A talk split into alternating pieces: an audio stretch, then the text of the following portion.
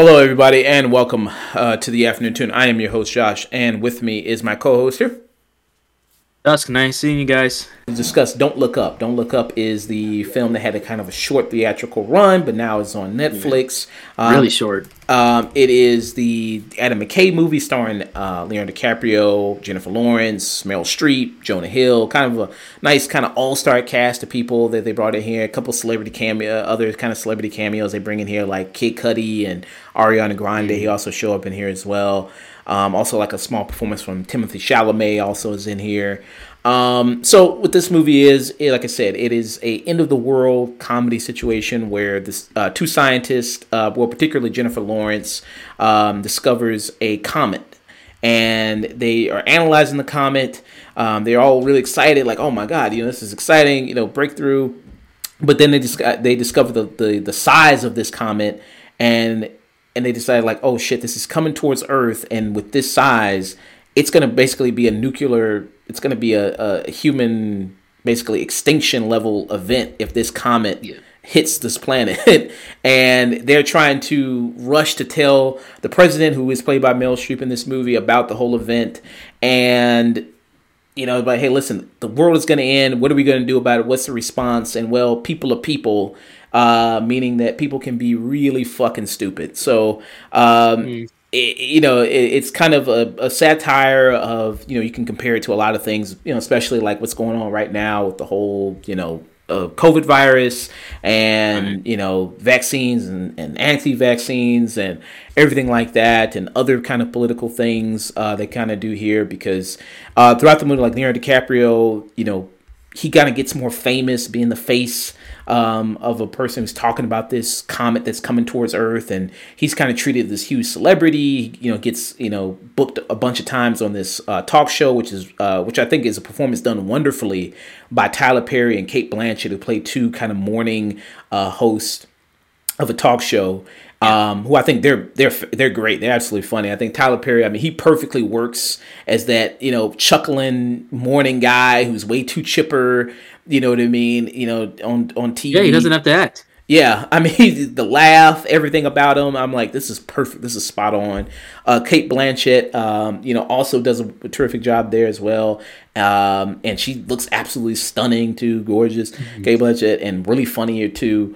Um, and you know, he you know becomes this kind of celebrity, and it, it kind of throws in a lot of those references. You can compare him to like maybe something like like I said, Dr. Fauci, who became like this huge celebrity overnight because he's been the face of this person talking about uh, the COVID stuff, and they even made a documentary about him, and you know they had people tweeting about wanting to fuck him and things like that, um, which is kind of the same case here for Leonardo DiCaprio. You know what I mean? Um, Mm-hmm. And you know, with Jennifer Lawrence, she's more uh, the brash one of the two. So she's like, um, "You fucking idiots! Uh, a comet's coming, and we're all about to die. Don't you understand that?" And she gets labeled as crazy, hysterical. You know what I mean? A woman. You know what I mean? Typically, sometimes when a you know woman is is passionate or angry, you know, they just write her off as like, "Oh, she's just crazy woman. Okay, who you know? Hey, why don't you just kind of you know just lighten things up a little bit? You know what I mean? And and you know her life kind of gets kind of gets ruined.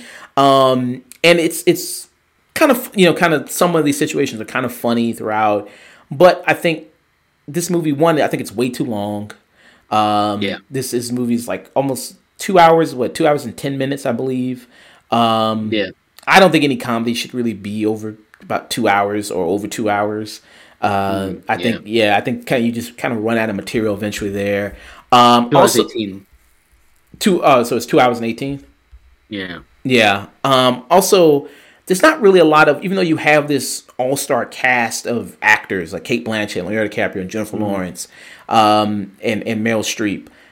None of these people are really comedic actors, um, even though I think Meryl Streep does a good job because the president she's playing is kind of like a female Trump, basically. Um, mm that's basically what she's playing here. Um, and the only real comedic actor is Jonah Hill, and he plays like the son of Meryl Streep. You know what I mean? The privileged, you know, bratty asshole son here. Like Ed Trump. Yeah, yeah, but who only has a job in the White House because his parent is a president. Nepotism. Yeah, you know what I mean, nepotism and everything like that. Um, and I thought that was kind of an interesting decision that you didn't really include many other comedic actors in this. Um, mm. This being a straight comedy, um, you know, I thought that was kind of a, you know, I was like, huh, why don't you really have many other? I mean, I know there's Tyler Perry. I guess you can also consider him a comedic actor. Um, and like I said, he does a good job. And Jonah Hill, you know, he's got a lot, a, a lot of funny lines um, too here as well. Uh, but I think some of the, you know, the comedy stuff, not to say it falls flat with Leonardo DiCaprio, Jennifer Lawrence. I think it just could have been better, maybe if you cast it, maybe more experienced, mm. veteran, seasoned comedic actors. Um, and I think it's just the kind of the joke and the kind of stuff like that. I like how kind of things just keep getting progressively worse for them. Um, how you know the comet, you know, gets turned into this different kind of political football that kind of get you know what I mean that keeps getting tossed around and tossed around and, and you know how it kind of can like a, a, an event can kind of you know they can come at it so many people can come at it from these different political sides and and be attacked and and everything like that. So I thought that was kind of interesting how they they're trying to delve into all those different things that can happen with that event. Like I said much like with the COVID stuff you know what I mean? Um, but I just think a lot of those things maybe you should have picked a couple and done try to really focus on those ideas instead of trying to do all of them at once because now the movie's kind of overly long. Now you're kind of losing track of, of of maybe a lot of stuff you were doing at the beginning. Um i want to get kind of your thoughts. So what kind of what is your thinking about this? I uh i pretty much agree with you on a lot of that. Again comedies work when uh as William Shakespeare once said, brevity is the soul of wit. If you want to say something funny and you want to be witty about it, you got to make sure it's brief. And no comedy needs to be two and almost two and a half hours. Right. Uh, this movie is way too long for the message that it's trying to say, and often a little too heavy-handed, like really heavy-handed. And I understand the satire he was going with, but then there's some moments where the tone feels a little weird because at one point you want this to be taken seriously. But on the other hand, then it kind of treats characters like they're a complete farce, like they're from the movie Idiocracy. Mm-hmm. And you're like, so which is it? Are we talking about like a dark comedy, like uh, a equivalent one? I'll, I'll, give you a good one, like Death of Stalin. Mm-hmm. Death of mm-hmm. Stalin was a really underrated dark comedy that, while it had a lot of funny moments, the comedy more came from just the ridiculously dark nature of some of the aspects of it. Or uh, great joke in the very beginning: Stalin dies, and the guards outside they hear like something fall, and they just look at each other and they go, "Should should we do something then?" He's like, "You you go ahead inside. I'm not going to get killed for interrupting him. He didn't tell us to go inside." And so they just wait there, and he just dies because mm. they're just like they're not going to go in because they're petrified. And the the death of Stalin, even with this guy dead, he's still impacting these people's lives. So even though it's kind of a comedy, that tone is still prevalent. It still has a cohesive tone. With this, it kind of feels like he's going back and forth. You have these non-comedic actors interacting with some comedic actors, but the subject matter you want to be taken seriously. But then you're also treating characters like they're absolutely stupid and they're being really heavy-handed about it. And it kind of it kind of gets a little confusing after a certain point. Do you what do you want this movie to be? What do you want this movie to say? Because you're trying to tackle, like you said, they're trying to tackle a lot in a, such a long period of time that they needed to just really focus on what exactly he was really trying to say. We're really trying to focus on what kind of a comedy or dramedy he was really trying to make. Mm, yeah. Um, and what I mean by it's a lot of stuff. It you know, it, it tries to bring in, you know, a lot of like social media stuff of people, right, you know, right. with with trying to they you know people just don't take anything seriously. You know what I mean? Like, hey, this is a serious thing, but what do people do? Make memes, fake news. Yeah, you know, fake news. You know, make memes, make jokes, all that type of stuff. So they, they try to bring that in there. They try to bring in the element of like the the greedy billionaire. You know what I mean? Because that's played by like Mark Rylance, who's kind of playing a little similar like his character from like Ready Player One, a little bit kind of. said, but you know, in this case, his character is just evil. Um, you know what I mean? And and he's you know got those you know kind of false white teeth in his mouth. You know what I mean? Uh, and you know just straight gray hair. You know, he's just like this billionaire who wants to make a profit off of the comet. Um, so it's kind of about you know that it's trying to bring in uh, uh, also this other element of politics of just you know at first you know them not caring about the comet but then it's like oh but i can use this to to boost my points in the polls so i'm gonna you know now i'm really pro comet now uh you know what i mean? But now I can see it can make me money. Now I'm going to reverse my decision and and and do those things like that. So you try to bring in a lot of these different elements Yeah. and angles, you know what I mean, into here, and it just kind of Let, let's uh oh we shouldn't destroy the comet because it has a lot of resources on it that'll be destroyed if we do that not thinking that hey it's space we could just we could just blow it up and then collect it later if it gets crap trapped on our i mean it's going to burn down and fall on our planet harmlessly or split off into directions. If it falls into our gravity they could just grab that later. It's space. We could just get that later on missions if we really really needed those resources.